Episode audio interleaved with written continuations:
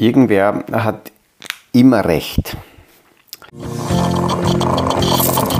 Aus dem Kaffeesatz, der Podcast von AL und E Consulting. Aktuelle Kapitalmarkt- und Wirtschaftsfragen verständlich erklärt mit Scholt Janosch.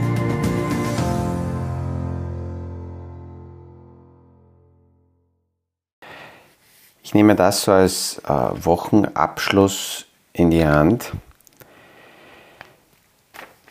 weil äh, diese täglichen Berichterstattungen eine sehr interessante Bandbreite an Interpretation zulassen.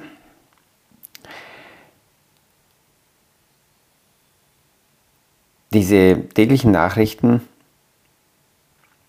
führen immer wieder zu Rückfragen, auch zu Verunsicherungen, weil das Gefühl da ist, immer reagieren zu müssen.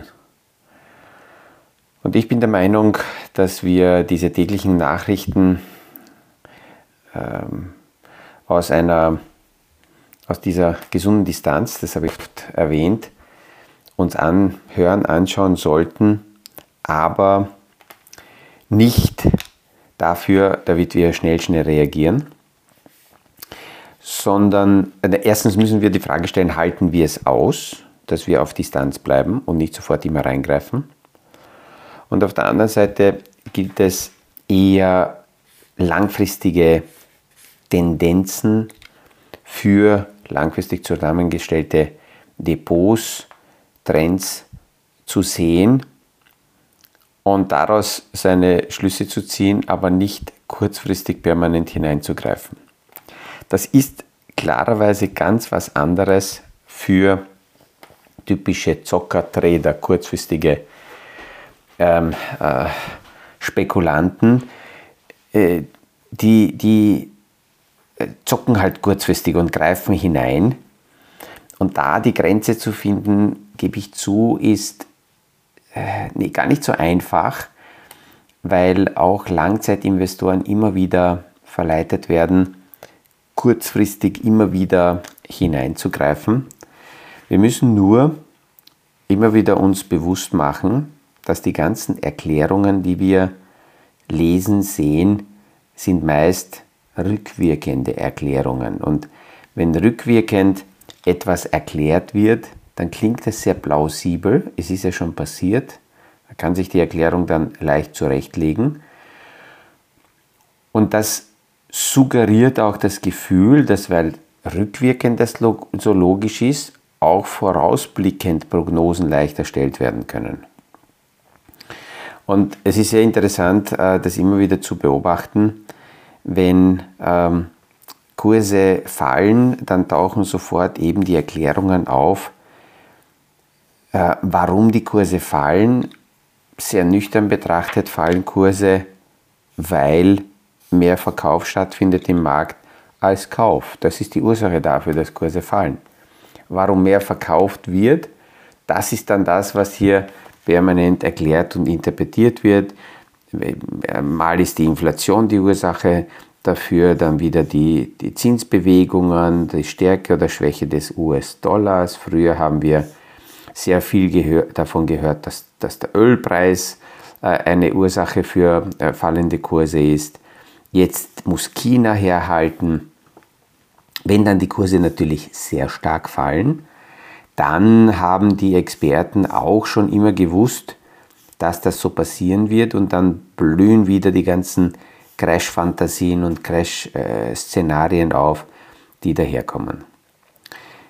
Genauso umgekehrt, wenn die Kurse steigen, nüchtern betrachtet steigen die Kurse deswegen, weil es mehr Käufer an den Märkten gibt als Verkäufer.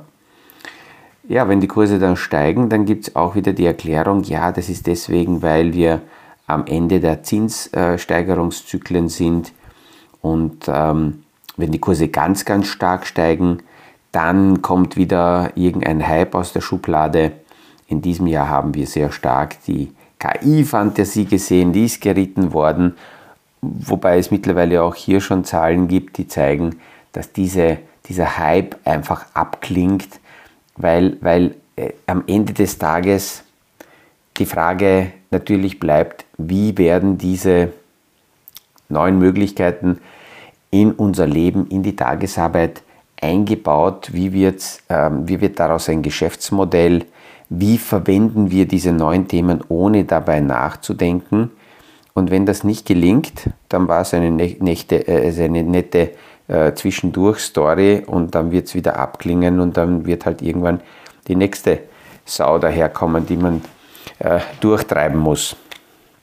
Also am besten ist es, immer wieder aus der Distanz, aus der Ruhe heraus die Entwicklungen zu beobachten und sich bewusst zu machen, dass es Chancen immer wieder gibt.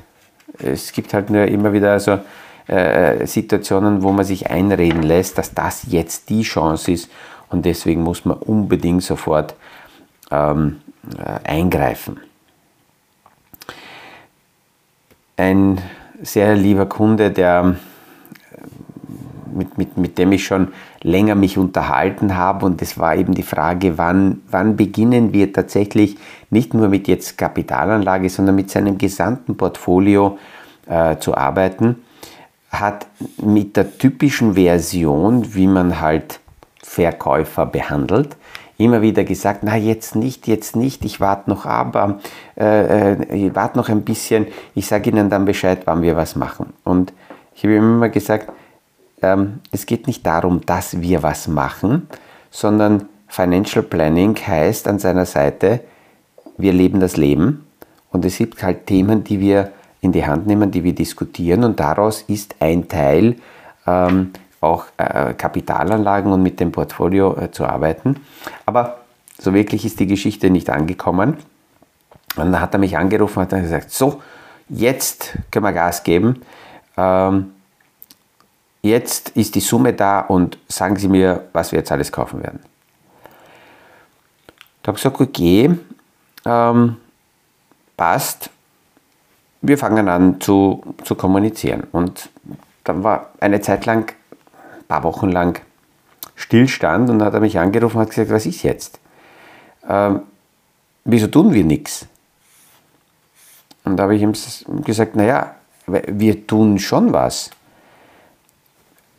seitdem Sie mir gesagt haben, Sie sind jetzt bereit, ähm, würde ich sagen, dass wir jetzt gemeinsam die Märkte beobachten. Und ich empfehle, dass Sie ähm, die Podcasts äh, auf sich, äh, einla Sie, äh, sich auf die Podcasts einlassen und dann hören Sie, was sind so meine aktuellen Tagesgedanken und daraus entwickelt sich, entwickeln sich die nächsten Schritte, dass wir hier gemeinsam was machen. Und dann hat er gesagt, ja, aber parallel dazu, dass wir jetzt quasi gemeinsam nichts tun, hat er mindestens sechs, sieben Anrufe bekommen äh, von seiner Bank, dass er dies und jenes kaufen sollte und die sind viel, viel aktiver.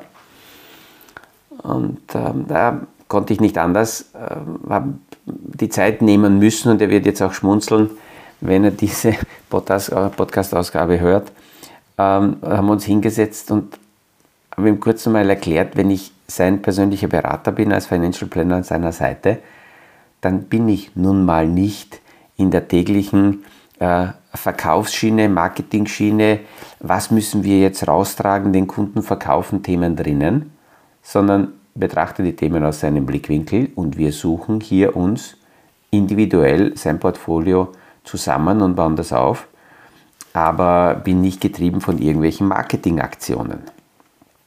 So, das ist also hoffentlich ähm, helfend, wenn, wenn äh, wir diese ganze Schnelligkeit an Nachrichten und Neuigkeiten und Interpretationen permanent haben, dass wir die gesunde Distanz aufbauen und manches so an uns vorbeiziehen lassen, maximal vielleicht schmunzeln. Äh, jetzt vor Wochenende wird das FED-Direktorium in die Auslage gehen. Das sehen wir immer wieder, nachdem am 20. die nächste FED-Sitzung ist ist jetzt vor dem Wochenende und nächste Woche werden die alle kommen. Bos, Bostic, Haka, äh, wer war noch? Äh, Doman, Williams, äh, Golthrub. Das Interessante ist, früher haben wir, also ich, sehr lange gar nicht gewusst, dass hinter dem Chairman, hinter Jay Powell, so ein Riesendirektorium sitzt und schon gar nicht die Namen gekannt. Heute ist es so, dass äh, der Kapitalmarkt mittlerweile auch schon die Namen zuordnet und auch mittlerweile einzelne Direktoren mit Etiketten versieht und der eine ist wichtiger und wenn er was sagt, dann hört man dort genauer hin und der andere ist eher unwichtig und da sagt man, naja, äh, wenn der was sagt, das kann man auch verpassen. Und äh, mittlerweile dreht sich aber auf jeden Fall eine Furcht. Es ist nicht mehr die Furcht so stark, dass es weitere Zinshebungen geben wird, sondern es ist eher jetzt mittlerweile, wird an den Märkten die Furcht gespielt, dass die Zinsen nicht schnell genug nach unten gehen.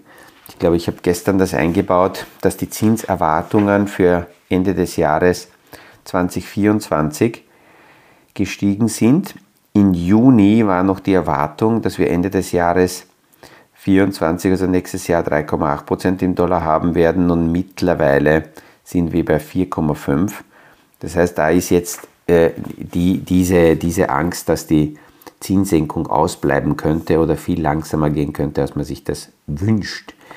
Ich stelle mir auch die Frage, äh, klarerweise, wann äh, Unternehmen offener rausgehen und beginnen, über Probleme mit den hohen Zinsen zu reden.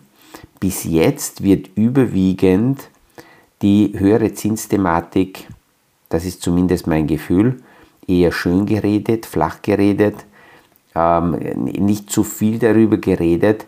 Es, es wird ein, ein Funke nötig sein, äh, damit wir dann plötzlich von sehr, sehr vielen Seiten viel offener kommuniziert hören werden, dass die höheren Zinsen ein Problem darstellen. Aber im Moment hält noch fast jeder zurück traut sich noch nichts zu sagen, ähm, weil, weil wer will schon der Erste sein, der sagt, ja, unser Geschäftsmodell hat mit den höheren Zinsen Probleme, sowohl auf unserer Seite als auch auf der Konsumentenseite.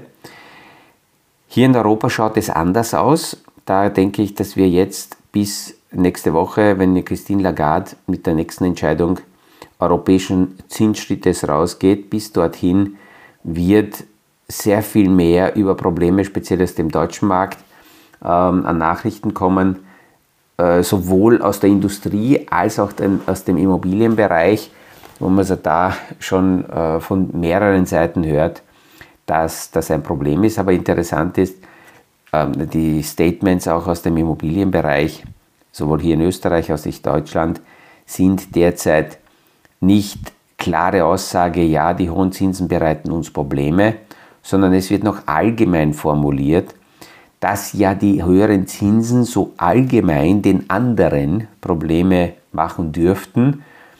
Ähm, man suggeriert so unterschwellig uns selber, äh, stört das nicht, aber die, die anderen. Und ähm, da bin ich gespannt, ob sich das noch ändern wird. Eine große Spekulationsblase ist um Apple her herum äh, entbrannt und Apple ist im Moment sowas wie ein Spielball geworden zwischen Amerika und USA. Und da, da sehen wir, dass irgendwer tatsächlich dann recht haben wird, weil diese, diese Spekulationen, wie stark Apple tatsächlich davon betroffen sein könnte, was jetzt, und das ist das Interessante, von China ist es noch nicht einmal verkündet worden, sondern es war ja nur eine Spekulation von Bloomberg, äh, ins Spiel gebracht, dass hier China angeblich überlegt, ähm, Apple-Geräte bei Staatsbediensteten zu verbieten. Und dann ist diese Spekulation noch weitergegangen, dass angeblich China auch in jenen Unternehmen äh, die Apple-Gerätenutzung verbieten will, ähm, auch in jenen Unternehmen, an denen der Staat beteiligt ist. Und da ist eben die Frage, um welche Größenordnung geht es denn überhaupt? China ist für Apple ein sehr wichtiger Markt. Apple verkauft im Jahr in etwa 40 bis 50 Millionen Geräte nur in China. Wenn wir nur die staatlichen, äh, die Staatsbediensteten nehmen, dann gibt es hier nach einer Schätzung eines Investmenthauses in etwa um 500.000 Geräte. Das wäre im Vergleich dazu mit 50 Millionen gerade einmal ein Prozent. Aber eine andere Analyse von Bank of America ist rausgekommen und wenn alle staatliche Beteiligungen auch dazu genommen werden, dann könnte es sich hier in etwa um 5 Millionen Geräte handeln. vielleicht sogar 10 Millionen. Und wenn wir das öffnen, dann spielt sich das hier in einer ganz anderen Dimension ab, weil dann sind wir bei 15 bis 20 Prozent des Jahresumsatzes, was alleine in China abgebaut wird. Aber nochmal, die ganze Geschichte ist weiterhin derzeit nur eine Spekulation ausgelöst von Bloomberg. Also da sehen wir, da ist ganz gut die Distanz zu halten und zu wahren. Ähm, äh, gestern hat ein, ein chinesischer Telekom-Anbieter äh, auch äh, sich gemeldet und hat gesagt, na na, sie denken nicht daran, Apple-Geräte nicht zu verkaufen. Natürlich bleiben die im Sortiment, ähm, weil dann sind sie dann plötzlich dann auf, davon auch betroffen. Also da sehen wir, was eine, eine Spekulation mit welcher Quelle auch immer dahinter ähm, auslösen kann.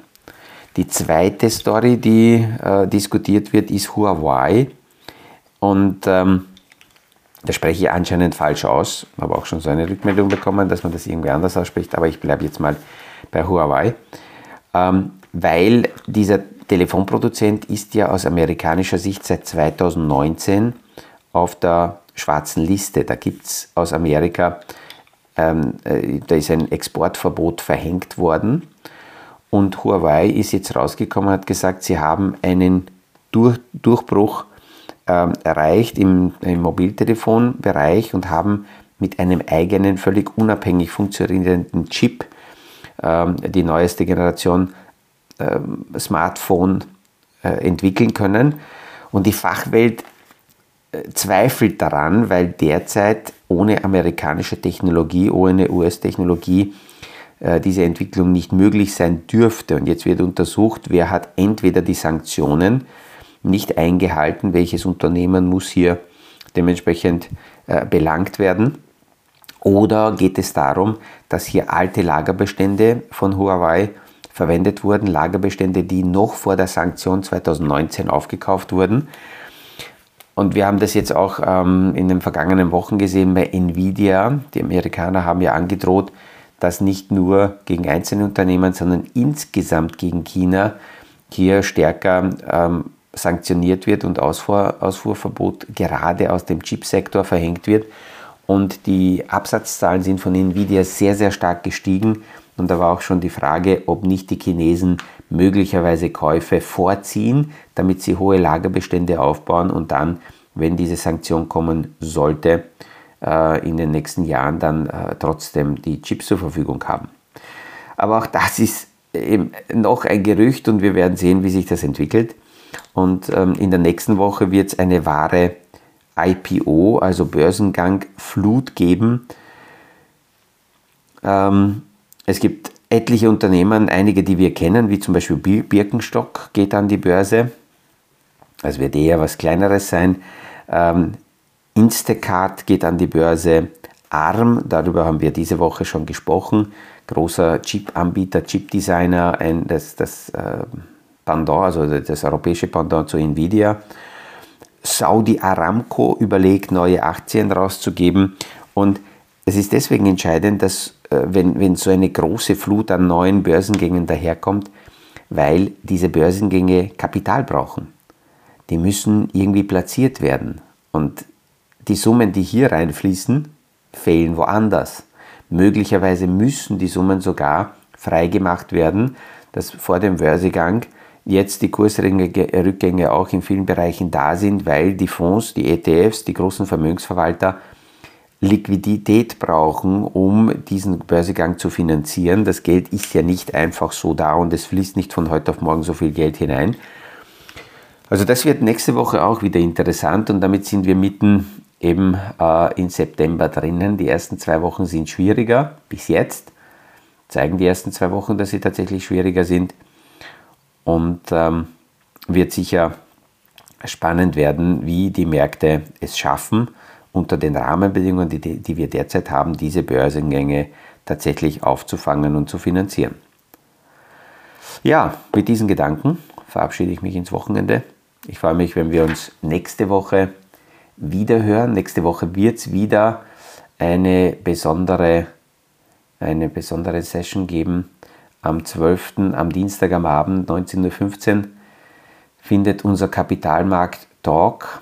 Martin Mikulik und ich äh, denken ein wenig nach Und unser, unser Thema wird nächste Woche sein, wie weit Dividendenstrategien den aktuellen höheren Zinsen und möglicherweise Zinsstrategien äh, standhalten. Kann man die zwei überhaupt vergleichen? Wenn man sie vergleichen kann, wo man sie vergleichen kann, in welchen Bereichen man sie nicht vergleichen kann.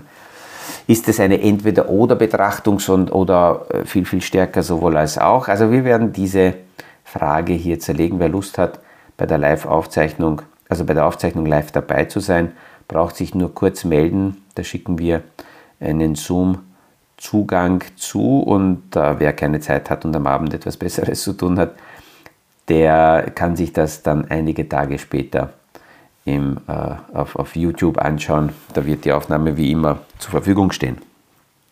Also, mit diesen Gedanken wünsche ich ein erholsames Wochenende und freue mich wie immer, wenn wir uns nächste Woche wieder hören beim nächsten Podcast aus dem Kaffeesatz. Das war aus dem Kaffeesatz, der Podcast von AL und E Consulting zu aktuellen Kapitalmarkt- und Wirtschaftsfragen, verständlich erklärt mit Scholt Janosch. Aktuelle Fragen, Rückmeldungen und Anmeldungen zum nächsten Kapitalmarkt-Talk findet ihr auf unserer Homepage www.aleconsulting.at.